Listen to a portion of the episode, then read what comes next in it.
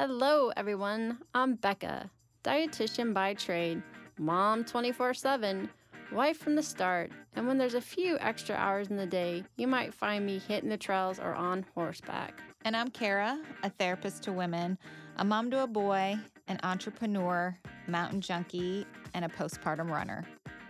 And this is Fit for a Queen, a podcast that's devoted to the female athlete wanting to balance the teeter totter of all the things we desire out of life as women performance, health, intellect, and taking time for self, even if we only get one minute out of the day. We're so excited to be bringing you the queens in the athletic world who have done just that. Okay, ladies, take a seat at your thrones, grab your crowns, and welcome to Fit for a Queen. Welcome back, Queens. We have Heidi Strickler today. She is a registered sports dietitian, certified specialist in sports dietetics, and metabolic efficiency training specialist with a master's in sports nutrition from Liverpool John Moores University in England. Although she's based in Seattle, Washington, she works virtually with athletes worldwide. Heidi specializes in endurance athletes, female athletes, plant based athletes, RED-S, and amenorrhea. Heidi believes that all foods fit and loves education, empowering her clients to eat in a way that supports their physiology, training, and lifestyle, brings them joy, and makes them feel confident and powerful. Ultimately, optimizes not only performance but overall health and well being. Heidi brings her personal experience into her practice, including years spent as a high level endurance athlete, as well as her own struggle with an eating disorder and amenorrhea in an athletic world where disordered eating behaviors and body types are normalized. Heidi continues to compete at high level in trail racing and ultra distance events. She also loves snow, shoe racing, cross country skiing, road and mountain biking, and doing anything and everything in the mountains. she does not go a day without a strong cup of coffee, and her favorite foods are peanut butter, dark chocolate chocolate, spicy Mexican food, donuts, sushi, and smoothie bowls. Um, it's getting around lunchtime. That makes me Mm, hungry. You have listed a number of my favorite things. um, Heidi, let's get started. What made you get into endurance sports in the first place?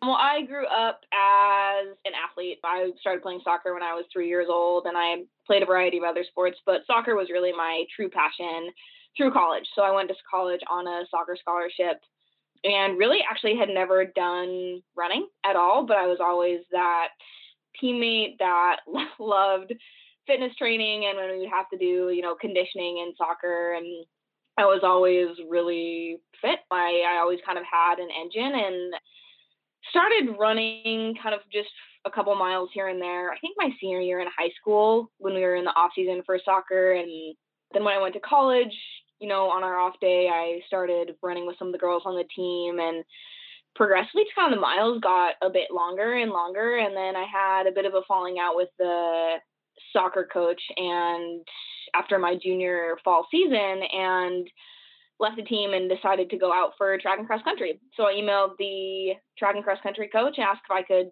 walk on the team or kind of try out and walk on. And it was kind of love at first sight from there and absolutely fell in love with track and then cross country and started getting into a lot more trail running with the cross country exposure. And then after I left college, just did my first ultra within a couple months and yeah, then kind of have kind of dabbled from one endurance activity to another to another to another and anything that puts me out there for a lot of hours especially in the mountains is definitely definitely something that I yeah, I like to pursue. I like to see what my body can do. It's funny how many people end up in sports they love just by happenstance, like accident. Like, to, Mhm. you know, we were interviewing somebody today that wanted to continue to be competitive and end up trying out for a football team and made it, but yet she'd never played before. So I think it's just a, a great reminder of Yeah. Stay curious, try different things, let your kids do all sorts of different activities. You just never know what's going to stick. Yeah, our adaptability Yeah. over many sport. hmm Yeah. Heidi, what have you been doing with like COVID going on? And have you been able to, obviously, we still have the outdoors, but how has that impacted a little bit of your kind of performance and getting out there? Yeah, actually, right around so I had COVID. Oh, Um, yeah, I right at the beginning of the lockdown, I had a stress fracture as well as COVID, and so between the two, I wasn't doing much. I had had a big racing season planned, and then you know things locked down here in Seattle pretty early on and so I just kind of transitioned all my ultra ultra miles from trails to roads, Mm-hmm. which isn't great for the body when you're not used to running running on roads. And then but yeah, I ended up with COVID in April and stress fracture in April and Goodness. it took us a while to di- diagnose and i also was I'm one of those people who is still i'm what they call a long hauler so i still have a long yeah so this year has definitely been a year where i've really kind of re really like kind of taken a dive into my athlete identity and Mhm. just given my body a lot of grace and i mean i haven't moved this little since I was three years old. I can probably guarantee you. And so it's just been a lot of re, yeah, like rebuilding, reframing. I mean, it's it's been hard. I'm not gonna say it. It's still like I'm, still- you know, I broke my toe in December, so it's just kind of been one of those things. You know, one one thing after another Yikes, after another yeah. But it it's also been so yeah just so i think healing and just good to really kind of rebalance rebalance my yeah my identity and my priorities. And you know last year i was kind of to a point where i was just really all my eggs were in kind of my my running basket. I was i was really driven. I really wanted to have a really good racing season. And I kind of neglected a lot of other things in my life, you know, relationships and things like that. And so it's been, yeah, I just, it's, it's been, even though it's been hard, it's also been really, yeah, I think healing. And I know I'm going to come back, you know, a stronger runner off the back end. Um, but it's definitely been a, a different kind of year than I had envisioned. If you would have asked me what my year looked like this time last year, I would never in a million years have kind of told you what actually happened. Yeah, yeah, Oh. yeah. Well, I know a lot of athletes again are, you know, kind of in the same boat this year, and I hope you continue to kind of recover from all the things. Thanks. Uh, I always tell my daughter, like, nobody remembers the easy wins. Yeah. It's always Yep. the comebacks, Mhm. you know, the, the true. overtimes. Let's talk about kind of that identity too of were you a runner first and then di- a dietitian or vice versa? They kind of happened simultaneously in a way. So I I went to Seattle Pacific University and I went there, like I said, on a soccer scholarship, planning on being a physical therapist ultimately. Mm-hmm. And Seattle Pacific doesn't have a PT degree, but they do have a human biology degree. And so that was kind of my planned course of action. And through my freshman year, I kind of started thinking, well, you know, do I want to explore a different career path? I, I've been an athlete my whole life, and I've also been a science nerd my whole life. So, you know, I knew that I wanted to work in some type of job that allowed me to study the human body, work with the human body, and work with athletes. And so I talked to my advisor and started kind of exploring other options, and she brought up the idea of nutrition. And, you know, growing up, we I didn't learn about nutrition. I didn't talk about we didn't talk about nutrition. Like food was just not a topic. Like I was a great eater. I love food, but like you know the idea of nutrition and especially sports nutrition was just not talked about until I started playing soccer in college and I had my first conversation with you know a trainer who gave us a preseason talk on nutrition around you know training and that kind of thing and that was kind of my first introduction to this idea that nutrition could impact performance.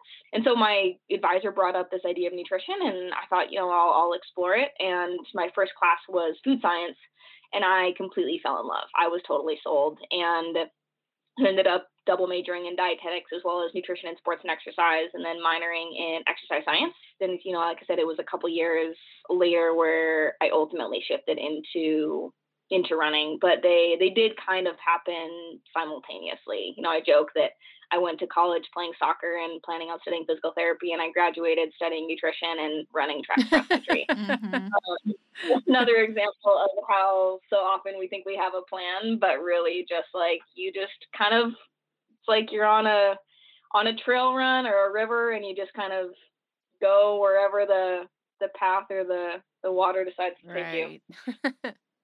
So, uh, you know, while research has kind of been on a halt during COVID, it's been interesting, though, things that have come to the surface, and we're finally starting to get some attention and focus on science within the female athlete population.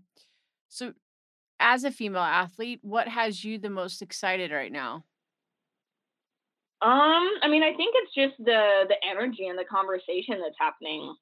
You know, I think about, you know, I you know I specialize in the female athlete, and I give whether it's podcast interviews or presentations or just working one on one with female athletes, and just the empowerment that I think uh, women who have periods or individuals who have periods, like the, the empowerment that they're beginning to feel because we can understand why we feel the way we do, you know, throughout the month. And just this recognition of so many of the recommendations that are out there, whether it's specific diets or nutrition protocols in and around training, that they're male driven models. And we can now just have this bit of understanding and sense of community around hey like this is this makes sense like i now have i now have answers and there's also something i can do about it and I think, you know, one of the things I joke about is, you know, feeling like you're not, you know, owned by your hormonal fluctuations in your uterus and just the ability to understand what's going on in in your body and like I said do something about it is so so so empowering. Having answers is is pretty incredible. And so I just think just the the exponential increase that we've seen in attention around what it means to be uh, a woman in sport and what that means for training and nutrition implications and just how we've seen attention you know increase with it. And you know conversations on a national and international level with really high level athletes talking about playing you know the women's world cup team for example you know how much publicity they you know really garnered in terms of their conversation around what they did with the menstrual cycle and the period and you see you know, high level runners and triathletes and cyclists coming out about their history with amenorrhea and RED-S. And so I think just the fact that the conversation is happening is is really really cool and it's just exciting to exciting to think about where it's going to go over the over the next couple years and you know I I think one of my favorite things is you know seeing that the eyes light up when I'm talking to someone or that expression of oh my god it makes sense like just it's yeah, it's so cool to be able to give somebody that that semblance of I like I understand, I get it. Love it. So tell me, where do you think that we we still have more room for growth when it comes to not only just the science, but translating it into practice? I think it's one thing when we can talk about certain concepts, it's another to actually be able to to make change. Yeah. Um, I think it's that second point that's so important you know where we can talk about it but how can we how can we make change? And i do think a lot of it is just going to be continuing to do research studies on women um you know so many of the the recommendations that we do make as sports dietitians are really they come from a lot of male based models because so many years that's that those were the study subjects.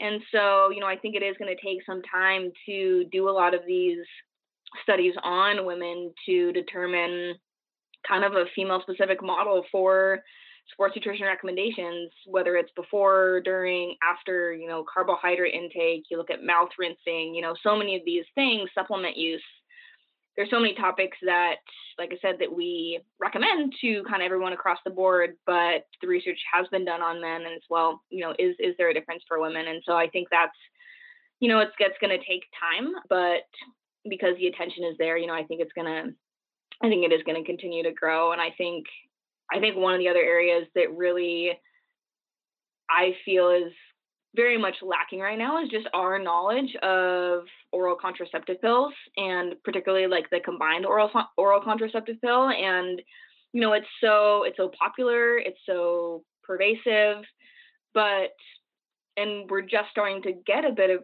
a bit of understanding about truly what it does or doesn't do in someone's body compared to what we thought it might do or didn't do and, you know, I get questions all the time, you know, when I'm giving presentations or working with athletes on, you know, well, what if I'm on, what if I have an IUD or what if I'm on the pill? You know, how does that change things? And I think that is one of the things that really is still a big question mark. Like I said, we're we're getting some information, but there's yeah, I think that's kind of one of the areas that really is going to kind of explode over the next couple years when as we start to learn more and more and more about what what the impact of hormonal contraception is on hormones and overall physiology and how yeah how we can really again like optimize an athlete's performance as well as overall health and just really have a good understanding of what's going on on in their body and pairing that up with this idea of hormonal contraception. So i think that's that's probably one of the biggest areas that i feel like a lot of attention needs to go there and we just don't have a ton of answers right now. Mm-hmm. I hope too that the more that we talk about this and put it in um, you know, scientific terms, the more it neutralizes what's going on with the body, especially Absolutely. through puberty, uh, postpartum moms, things like that. Mhm. I think a lot of times when it's not talked about, then people think it's just them. yep Would be helpful. Again, like think about that. Anything related to reproductive health has been really, in a way, left out of the research due to Yeah. sometimes the, the quote unquote difficulty of using pregnancy with Right. research. But yeah, I'm really fascinated by like reproductive health and sport. I'm really excited to see people paying attention to that a little bit more. yeah i think one thing that i bring up a lot that i think is really is really ironic is that you know our this topic of periods and yeah reproductive health and you know it's been so taboo it's been pushed under the rug like nobody talks about it but the human race couldn't exist if we didn't have periods like Mhm. Periods are the reason that we're able to reproduce and so it seems almost like yeah really ironic that it's such a like awkward and taboo and undiscussed topic it's like yeah, we kind of need it. It's kind of important hmm so yeah i don't know that's just one thing But early on when i started really diving into this topic i was just like this it doesn't make sense Mm-mm. i don't understand why it's so weird to talk about when like we all know that it's the reason that like our species can go on Sure. Right. Yeah. Well, it has to, it's all right here. We'll just have to continue working on it. And Yeah. Heidi, Yeah. thanks so much for being one of those people too. And we like to end every interview of how you live out the fit philosophy. It sounds like you've been working really hard this last year of learning some new things about balance, performance, health, and intellect. And yeah, what have you been learning this year and how to take time for self? Um, yeah, like I said, I think that's been that is still a work in progress, Mhm. one hundred percent. And I I've been on, you know, a journey over the past couple years figuring out what that balance looks like. And I, you know, from a very young age, I really identified as an athlete and kind of put all my eggs in that basket and has taken a long time for me to begin to really like unravel that and find balance and i think that's one of the things where whether it's you know covid or injuries you know they suck but they have forced me to kind of take pause and slow down and really like figure out where where my like livelihood can come from if i if i can't be an athlete Mm-hmm. so you know i do now i i do still like to move every day but that might mean that might mean a swim it might mean a run it might mean a walk um i, I mean i love moving my body i've been yeah i've been an athlete my whole life and that's not going to change but i now can find so much joy in other things as well and that could be hanging out with you know playing with my dog I try and spend, you know, time every day doing some sort of like meditation or just I have a gratitude journal that I do and just trying to have some time for stillness. Uh, I kind of have a stretching and like yoga practice that I do every morning and so just really having that that time of stillness and yeah, and I think I'm better at work life balance a bit, you know, being being self-employed that can be hard. With COVID, you know, you're working from home and that that balance can be tricky, but you know, I've done a good job of really not working on the weekends and on the evenings and you know, really drawing those boundaries has been important. And uh, trying to maintain relationships with COVID has also been a challenge, but has been really rewarding. And so that's been a lot of masked, you know, coffee walks with friends.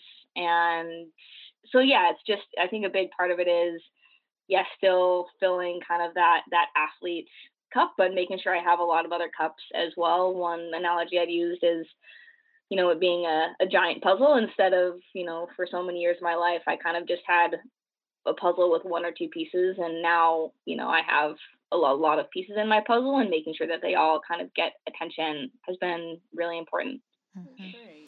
Well, we continue uh, give you well wishes for that journey that you've been on, and thanks so much for being on and talking about all the things that we we love to talk about. Yeah. Thanks, Heidi. Yeah, yeah my pleasure. Thanks, guys. Have a great week. Bye, Queens. Today's episode is brought to you by yours truly. I'm excited to announce the releasing of my book, Finding Your Sweet Spot in Sport Avoiding Relative Energy Deficit in Sport, also known as RED-S, by optimizing your energy balance. Be sure to follow me on social media or go to my website, www.beccamccombel.com. Bye, Queens. For additional information on today's topic and guests, follow us on Facebook, Twitter, and Instagram at Fit for a Queen. And Hashtag Fit for a Queen. And don't forget to rate us on iTunes. We can't wait for you to join us next time on Fit for a Queen. Bye, Queens.